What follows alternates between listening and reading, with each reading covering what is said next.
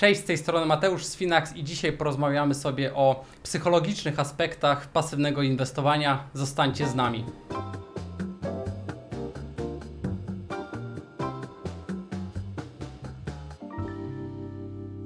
Dzisiejszym naszym gościem jest Grzegorz Zalewski. Cześć Grzesiek. Cześć, dzień dobry. Ej, Grzegorz jest specjalistą, ekspertem w dziedzinie podejmowania decyzji inwestycyjnych, decyzji finansowych na, na rynkach y, właśnie giełdowych. A dodatkowo Grzegorz przyniósł nam dzisiaj książkę Emili, Emila Zoli y, Pieniądz, którą jakby recenzję tej książki już niedługo zobaczycie na naszym y, drugim kanale, czyli kanale Finbot. Ale przejdźmy do samej psychologii inwestowania pasywnego. Czasem może nam się wydawać, że taki inwestor pasywny jest w mniejszym stopniu narażony na e, takie psychologiczne pułapki, które e, pojawiają się w naszym życiu. E, natomiast no, niewątpliwie takie rzeczy, taki, taki wpływ psychologii jest na każdego inwestora i on się pojawia w mniejszym lub większym stopniu, no, ale jednak się pojawia. I jakie jest może na początku Twoje zdanie, czy bardziej na inwestora aktywnego, czy na pasywnego działają właśnie takie psychologiczne pułapki, różne efekty? No, wszyscy jesteśmy ludźmi, więc na każdego z nas działają e, różnego rodzaju ograniczenia e, związane z podejmowaniem decyzji, bez względu na to, czy będziemy profesjonalistami, amatorami, długoterminowymi, pasywnymi czy aktywnymi. W różnym stopniu i w różnych momentach inne. E, I o tym myślę warto pamiętać. Jeśli się mówi o inwestowaniu pasywnym i pojawia się taka narracja, że czasami jest prościej, właśnie dlatego, że nie wchodzi się w pewne mm, trudności związane z aktywnym inwestowaniem, no to tak naprawdę osoby podejmujące decyzję o tym, że dobra, mnie nie interesuje aktywne ściganie się z rynkiem i tak dalej, i tak dalej, ja chcę być bardzo bierny i pasywny, też muszą mieć świadomość ograniczeń różnego rodzaju, bo pieniądze, czyli to, gdzie się podejmuje decyzje dotyczące naszego majątku, zawsze nas będą w jakiś Mhm. sposób, znaczy zawsze będą determinowały to, co my, to, co my robimy. Więc musimy bardzo o tym pamiętać, że jesteśmy ludźmi. Możemy się tylko uczulać na inne elementy, tak? Na, na to, kiedy reagować, jak reagować, w jakim stopniu. No ale nie, nie, nie, nie, ma, nie ma mocnych tak naprawdę. Dokładnie. I tutaj możemy też porównać sobie tak pokrótce, bo to jest y, tabelka, którą widzicie, jest tabelką, którą często y, pokazujemy na naszym y, kanale, w naszych, na naszym blogu, odnośnie różnic pomiędzy aktywnym i pasywnym inwestowaniu. No i inwestowaniem. No i przede wszystkim tutaj y, dotyczy to na przykład interwencji na rynku, bo zgodnie z tym aktywnym takim inwestowaniem musimy po pierwsze też tak jak widzimy y, w tabelce, czyli y, wybieramy różne papiery wartościowe, rynki, branże, dokonujemy liczniejszych interwencji rynkowych na rynku, czy jest to oczywiście spowodowane tym, że po prostu chcemy wybierać jak najlepsze instrumenty finansowe, które nie tylko dadzą nam zarobić dobrze, tylko dadzą nam zarobić jak najlepiej przy aktywnym y, inwestowaniu y, i to dotyczy przede wszystkim tego, że chcemy pobić rynek. Mhm. I tutaj widzę pewne niebezpieczeństwo przy aktywnym inwestowaniu, że jesteśmy troszkę bardziej narażeni właśnie y, na to nasze jakby takie ułomności ludzkie, które tak jak wspomniałeś, one są, po prostu są i musimy się z nimi pogodzić i jakby starać się ograniczać ich wpływ na nasze y, decyzje inwestycyjne i właśnie, że w, pasyw- w aktywnym inwestowaniu jest to troszkę bardziej, y, bardziej niebezpieczne dla nas. Znaczy tam jest dużo trudności, tak? No bo przede wszystkim mm, częste zaangażowanie na rynku y, rodzi koszty prowizyjne. To, to jest wiadome od lat. Mhm. Im ludzie częściej handlują, tym większe płacą prowizje, tym tak naprawdę ponoszą większe koszty swojej własnej działalności, więc muszą zarobić e, więcej. Ale ja na tego rodzaju tabele, czy na tego rodzaju zestawienia, to patrzę, ja wiem, że to jest fajne i wygodne spojrzeć e, jako opozycję, ale tak naprawdę to jest coś w rodzaju spektrum tak? Czyli mamy z jednej strony mega aktywnych spekulantów, którzy handlują w ciągu dnia i dokonują dziesiątki transakcji albo i setki transakcji, a na drugim końcu tym tego spektrum mamy ludzie hołduj, ludzi hołdujących czy inwestorów hołdujących w zasadzie kupi, trzymaj i się w ogóle nie interesuj. Ale pomiędzy jest mnóstwo odcieni i myślę, że jest spora przestrzeń, gdzie można powiedzieć o wielu inwestorach aktywnych, długoterminowych, szukających trendów, ale nie handlujących bardzo często, że oni mają pasywne podejście Mhm. i o wielu inwestorach pasywnych, którzy mają takie podejście, dobra, ja nie będę reagował na każdą informację, na każde zachowanie, ale będę monitorował mój portfel, żeby wiedzieć, co się dzieje i od czasu do czasu go korygował. I oni będą bardzo zbieżni. Tylko teraz e, to wszystko zależy od tego, o, co my wiemy o sobie, właśnie z, ze względów psychologicznych. Bo jeżeli ja jestem, mm, no tak kolokwialnie powiem, zbyt nerwowy, zbyt reaktywny na różne wiadomości i ja wezmę się za aktywne inwestowanie, to moje decyzje mogą być takie, że ja dzisiaj będę uważał, że czeka nas wielki krach, a jutro wielka hossa i cały czas nie będę wiedział, co robić. Więc może dla mnie lepiej będzie uświadomić sobie, słuchaj, to nie jest dla ciebie, przejdź w inwestycje te bierne, pasywne, może zostaw sobie część portfela, na której się będziesz bawił, hazardował, cokolwiek bądź, ale tak naprawdę majątek buduj z drugiej strony. I opozycyjna sytuacja, tak? Ktoś bardzo, e, bardzo spokojny może powiedzieć, e, ja bym chciał zacząć aktywnie inwestować, ale to mnie rozprasza, to mnie Mhm. niepokoi, więc my musimy to wiedzieć, tak? Musimy znać siebie samych. Oczywiście, jeżeli jesteśmy kimś, kto do tej pory rynkami się nie interesował, kto dopiero szuka możliwości zainwestowania jeszcze swoich oszczędności, tak? bo dotychczas miał oszczędności, to on niewiele wie o sobie. On się tego nauczy. I naszym zadaniem jest to, żeby trochę otworzyć oczy na to, czego my potrzebujemy, czego my oczekujemy. No, do tego są potrzebni i specjaliści, i my sami tak naprawdę, żeby, żeby to e, rozpoznać. Tak, tu się zdecydowanie zgodzę, ponieważ no, każdy powinien dostosować to do swoich y, potrzeb i też swoich możliwości, bo y, tak jak wspomniałeś, jeżeli mamy kogoś, kto jest na przykład bardziej nerwową osobą, no to ta osoba aktywnie inwestując może podejmować decyzje na przykład w strachu, a to zawsze jest niebezpieczne i może mieć te huśtawki, o których wspomniałeś, czyli jednego dnia jest hossa, a następnego dnia jest bessa. No wiesz, do tego dochodzi jeszcze poziom majątku, tak? Jeżeli mamy dwadzieścia kilka lat i mamy, nie wiem, 2000 zł albo 1000 zł i to jest nasz ogromny majątek, to my, ponieważ jesteśmy na początku drogi zawodowej, możemy sobie pozwolić naprawdę na szaleńcze wpakowanie tych 2000 w cokolwiek, co sobie myślimy, że przyniesie nam stopę zwrotu 1000%. Jeżeli jesteśmy 40-50-latkiem, który ma zbudowany już majątek i nie interesował się do tej pory rynkami, ale nagle mu wpada to do głowy, no to on jak zacznie podejmować takie decyzje, dobra, wsadzam cały ten majątek w coś, co da mi 5000% y, stopy zwrotu, no to delikatnie mówiąc jest nierozsądne, więc to, to wszystko są y, komponenty naszych zachowań, tak? Wiek, temperament, posiadany majątek, to co my wiemy, to co wiemy o sobie, no i jakieś tam doświadczenie, tak? Albo małe, albo bardzo duże. A przejdźmy teraz do samych emocji, które e, wpływają na inwestora pasywnego. Oczywiście to można powiedzieć, że te emocje wpływają nie tylko na inwestora pasywnego, także na inwestora aktywnego. Natomiast jak spojrzymy na ten e, wykres, który e, widzimy na e, slajdzie aktualnie, to mamy pewne emocje, które dzieją się co jakiś czas. Rynek jest cykliczny i jest mieszanka tych emocji, które mogą się zmieniać często w bardzo, bardzo krótkim czasie.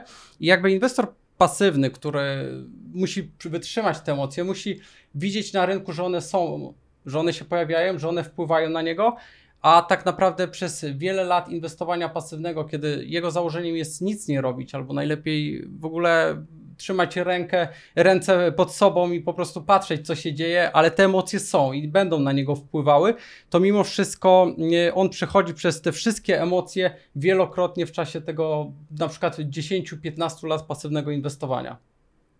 Wszystko się zgadza, tylko znów wracamy do kwestii e, naszych doświadczeń. Jeżeli ktoś jest na rynku e, 20, 30 lat, nawet 10, to on już wie, że pewne wydarzenia, które medialnie są końcem świata, Tak. przynajmniej raz do roku mamy koniec świata e, na rynkach, e, to taka osoba doświadczona trochę wzrusza ramionami, może trochę koryguje portfel, może traktuje to jako okazję do kupna.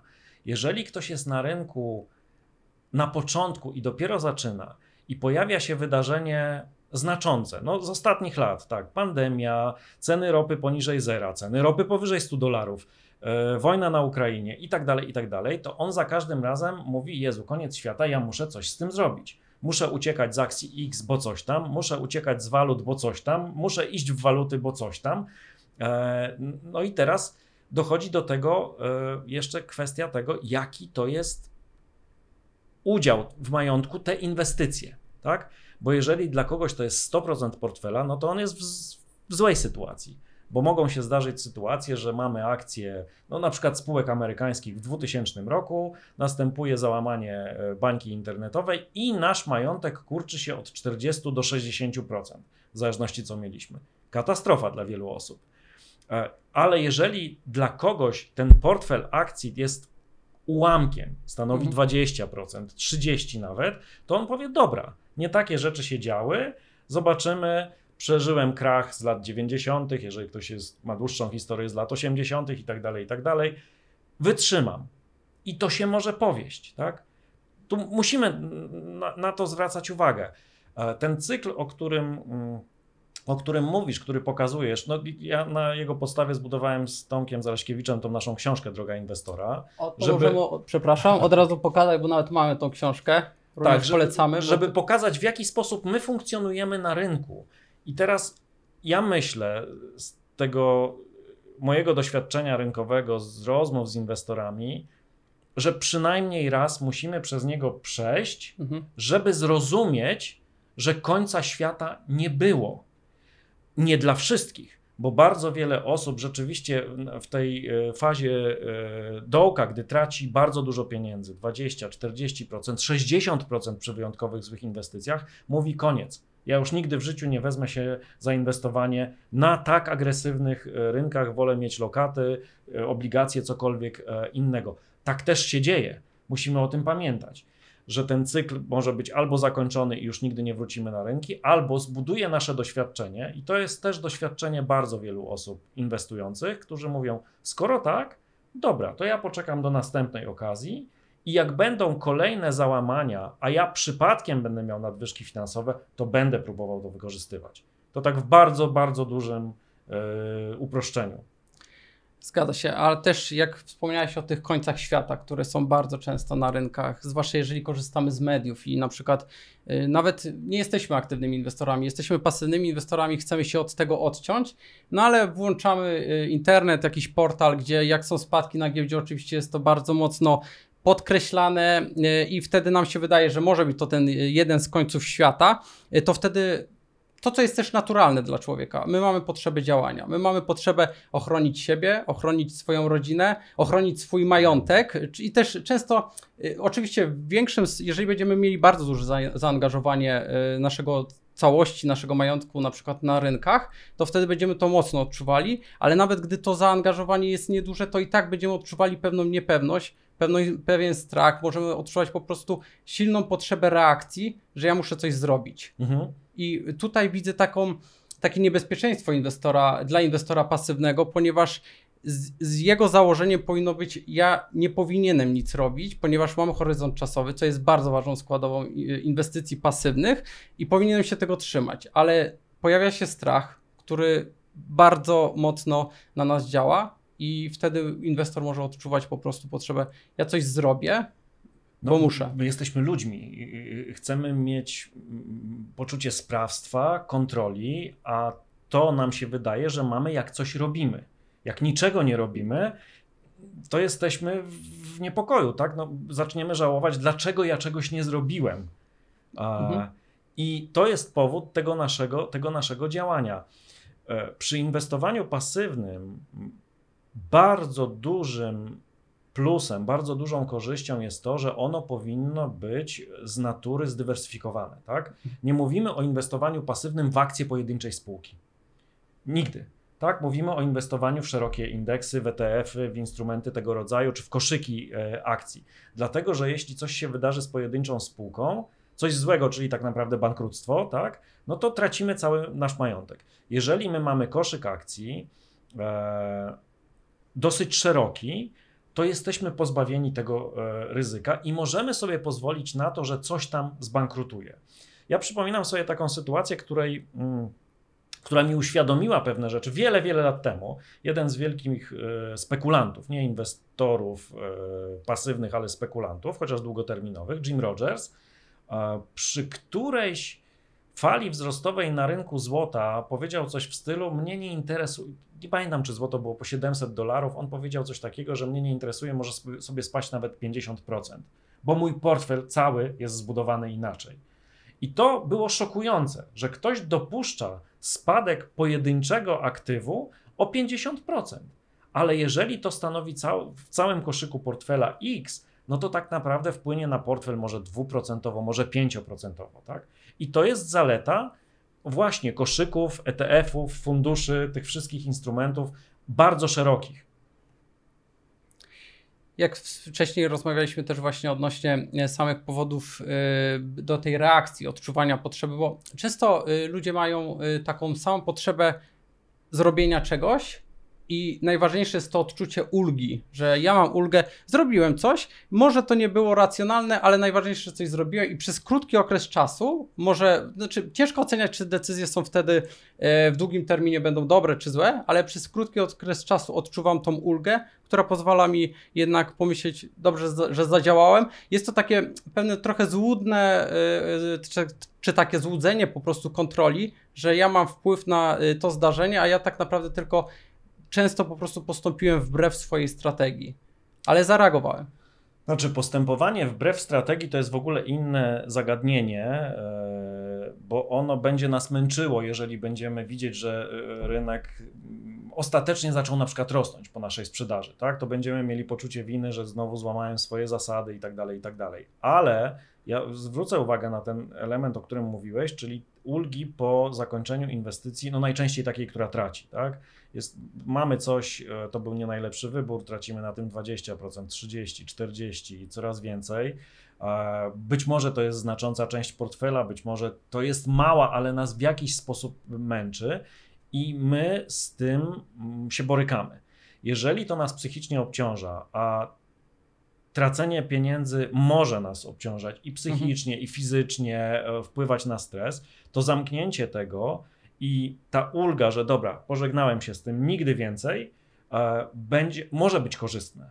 I znów wtedy być może najlepszym wyborem dla takiej osoby jest przejście w zupełnie coś innego, w zupełnie inne, łagodniejsze instrumenty, a jeżeli rynkowe, no to właśnie pasywne, powolne, nudne e, do kwadratu, bo ludzie tego nie rozumieją, zwłaszcza młodzi ludzie. Chcą szybko zarobić pieniądze. Na tym polega młodość, tak?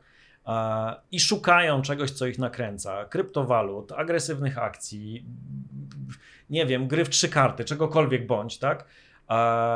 Z czasem przychodzi nam no, zapotrzebowanie na, na, na święty spokój I, i tak naprawdę my nie chcemy się tym ekscytować. Chcemy, żeby, nie wiem, spływały dywidendy, żeby przyrastały odsetki, a nie żebyśmy my się szarpali z rynkiem i widzieli, ojejku, dzisiaj wzrosło plus 4, ja wzrosłem plus 5, to dobrze, następnego dnia spadło plus minus 3, my spadliśmy minus 4, to źle, tak? To, to nam jest niepotrzebne. Więc my musimy o tym, o tym wiedzieć i pamiętać, że to się zmienia to się bardzo zmienia i tu potrzeby nasze są niezmiernie ważne.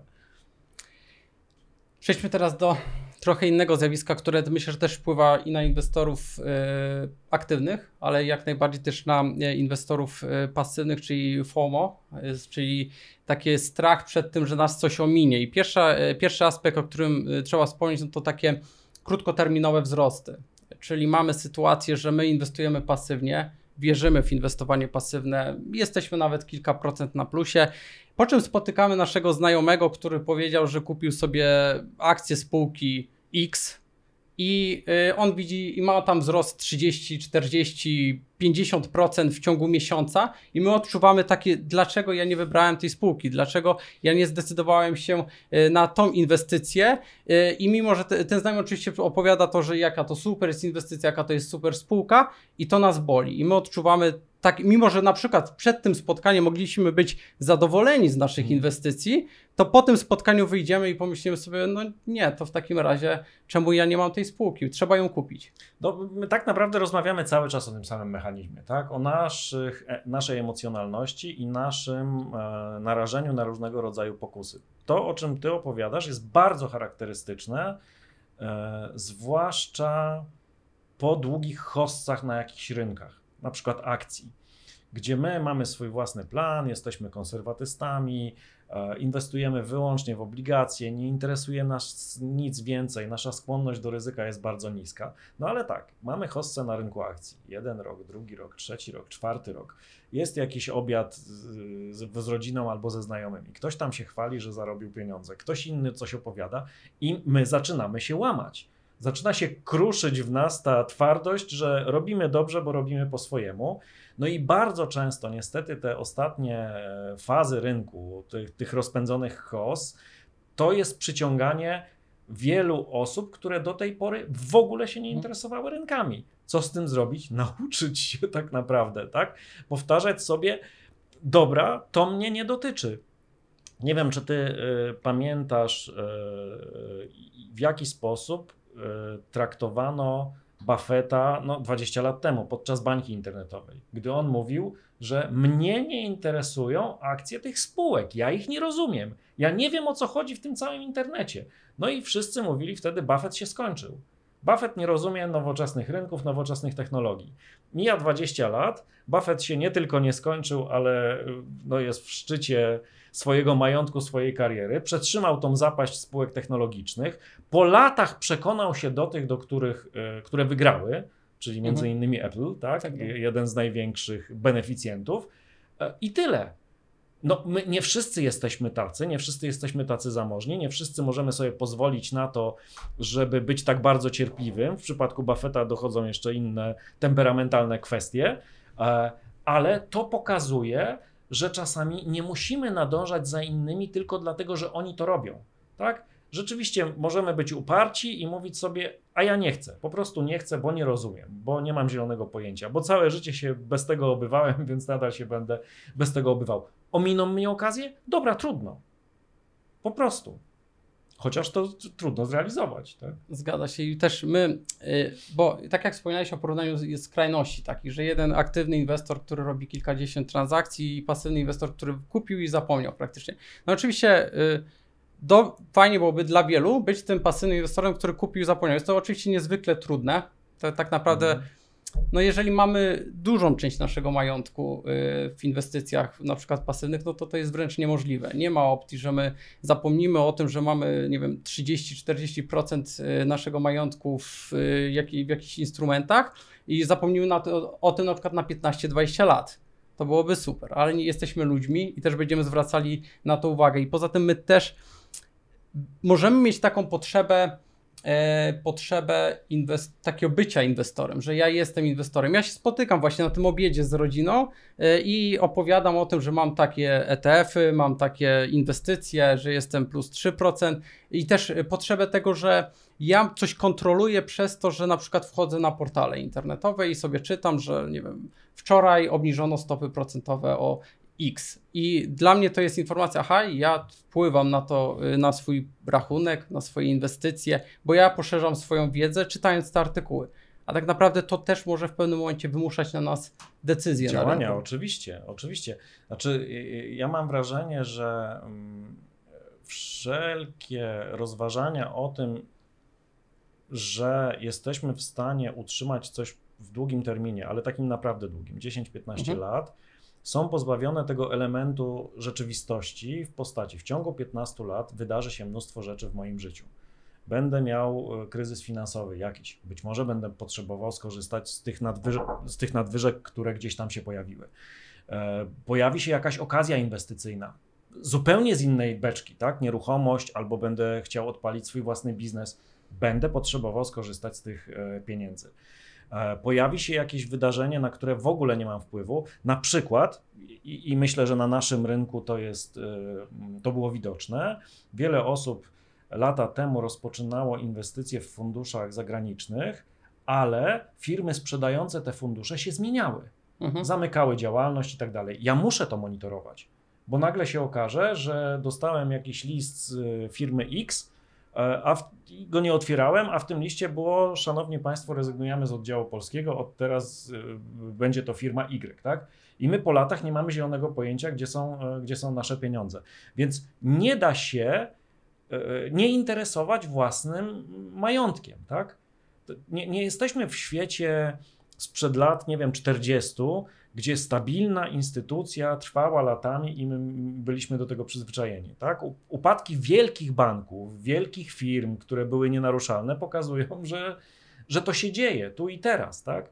W większości przypadków regulacje są takie, że nasze pieniądze są chronione, nasze aktywa są chronione, ale my musimy wiedzieć, gdzie one są. Po przejęciu e, banku, po wykupieniu aktywów, po czymś tam. Tak? Musimy o tym wiedzieć. Tak? To są banały, ale one się wiążą z tym, o czym mówimy, tak? O interesowaniu się własnymi, własnymi pieniędzmi. No, historie, że ktoś sobie kupił akcję, nie wiem, Coca-Coli e, 40 lat temu i o nich zapomniał i nagle je odkrył na swoim własnym rachunku, są fajne, ale nie do końca prawdziwe. Tak, to jest taki przykład. Bardzo często jest głośno o takich sytuacjach, bo one są tak rzadkie, a słyszymy o tych pozytywnych, a też może być bardzo wiele przykładów takich, że ktoś kupił wiele lat temu akcję spółki jakiejś, No a teraz tak, e, tak, sobie tak, o tym tak, przypomina tak. i myśli sobie, o na pewno jest warte to fortunę, a widzi, że nie do końca zawsze tak może być i potem zagląda na portfel, kontaktuje się e, z jakąś instytucją finansową i się okazuje, że to nie jest Tak, że wycofane już z obrotu, że Na nie przykład. wiemy o co chodzi, tak, że to jest już bardzo dawno historia. Tak, tylko o tych złych historiach raczej e, rzadziej się słyszy. Ale znowu wracamy do e, tego, co charakteryzuje e, większość mm, pasywnego inwestowania, czyli koszyki. Tak? Koszyki Mhm. i instrumenty. Tak, e, dywersyfikacja. tak, złożone, czyli zwykła dywersyfikacja, gdzie się uniezależniamy od tego, że coś się wydarzy z pojedynczym aktywem, chociaż oczywiście, i o tym trzeba pamiętać, zawsze istnieje ryzyko związane z instrumentami, nawet złożonymi. Że coś się z nimi stanie, tak? Że fundusz zostanie zamknięty, rozwiązany, e, coś tam się wydarzy z aktywami. No, różne rzeczy się dzieją. My jako Finax e, bardzo propagujemy pasywne inwestowanie. E, Nawet twierdzimy, że to jest dla większości inwestorów, bo wielu inwestorów nie ma czasu się zajmować bardziej aktywnie rynkiem, śledzić informacji, śledzić SP i, i tak dalej. I dlatego też propagujemy to inwestowanie pasywne jako coś, co jest dobre dla większości inwestorów.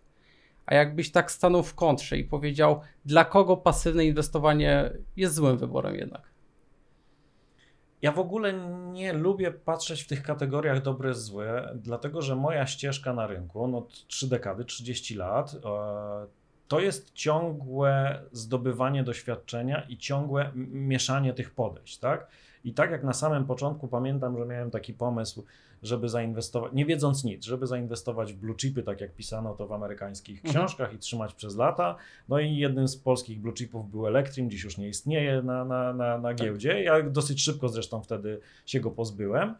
E, poprzez bardzo aktywne i agresywne spekulowanie na rynkach e, surowcowych, walutowych, kontraktów e, na indeks itd., itd., do dzisiejszego momentu, kiedy jedna część portfela jest naprawdę pasywna, łącznie z portfelami moich, ro- zrobionych dla moich synów lata temu, do mm, cały czas tej aktywnej, aktywnej części, którą mm, no, bardzo agresywnie zarządzam, tak? Ale ze względu na dostęp do instrumentów, których nie było jeszcze 15 lat temu czy 10 lat temu, rzeczywiście widzę ogromną zaletę w tym, że ta część portfela, którą się nie interesuje i ona sobie jest, jest, jest bardzo korzystna. Więc to nie jest tak, że to jest opozycja. I ja myślę, że większość osób dochodzi do tego sama, że musi mieć portfel różnych inwestycji, różnych oszczędności. Ja przez lata, mimo mojego aktywnego inwestowania i mimo popularyzacji inwestowania na giełdzie, bardzo dużo mówiłem o inwestowaniu w fundusze inwestycyjne jako dobrym wyborem dla kogoś, kto nie chce być przyklejony do rynka. I tu jest, mamy to samo, tak? To samo w lepszej wersji, bo tańsze bo Mhm. koszty spadły, bo prowizje są zupełnie inne, bo płynność tych instrumentów jest zupełnie inna. Więc to jest tak, jeżeli ja bym chciał mm, odnieść korzyści z tego, że gospodarki się rozwijają i rynki akcji rosną, ale nie chcę się denerwować, nie mam zielonego pojęcia o tym, o czym mówią w, wiadomościach gospodarczych czy jakichkolwiek finansowych, no to ja powinienem część portfela e, tam mieć. Jeżeli jestem e, młodym człowiekiem, który, a niekoniecznie młodym, który nie wie jeszcze czego, co chce i chce popróbować, niech próbuje aktywnego inwestowania. dowie się o sobie mnóstwa rzeczy, dowie się o tym, jak reaguje, dowie się o tym, co go nakręca, a co nie, doświadczy trochę chwil euforii, doświadczy trochę chwil stresu i w pewnym momencie sam zobaczy, co jest, co jest najlepszym wyborem i niewykluczone, że wybierze to, trochę tego i trochę tego. Tak? Jak w dobrze zbilansowanym posiłku.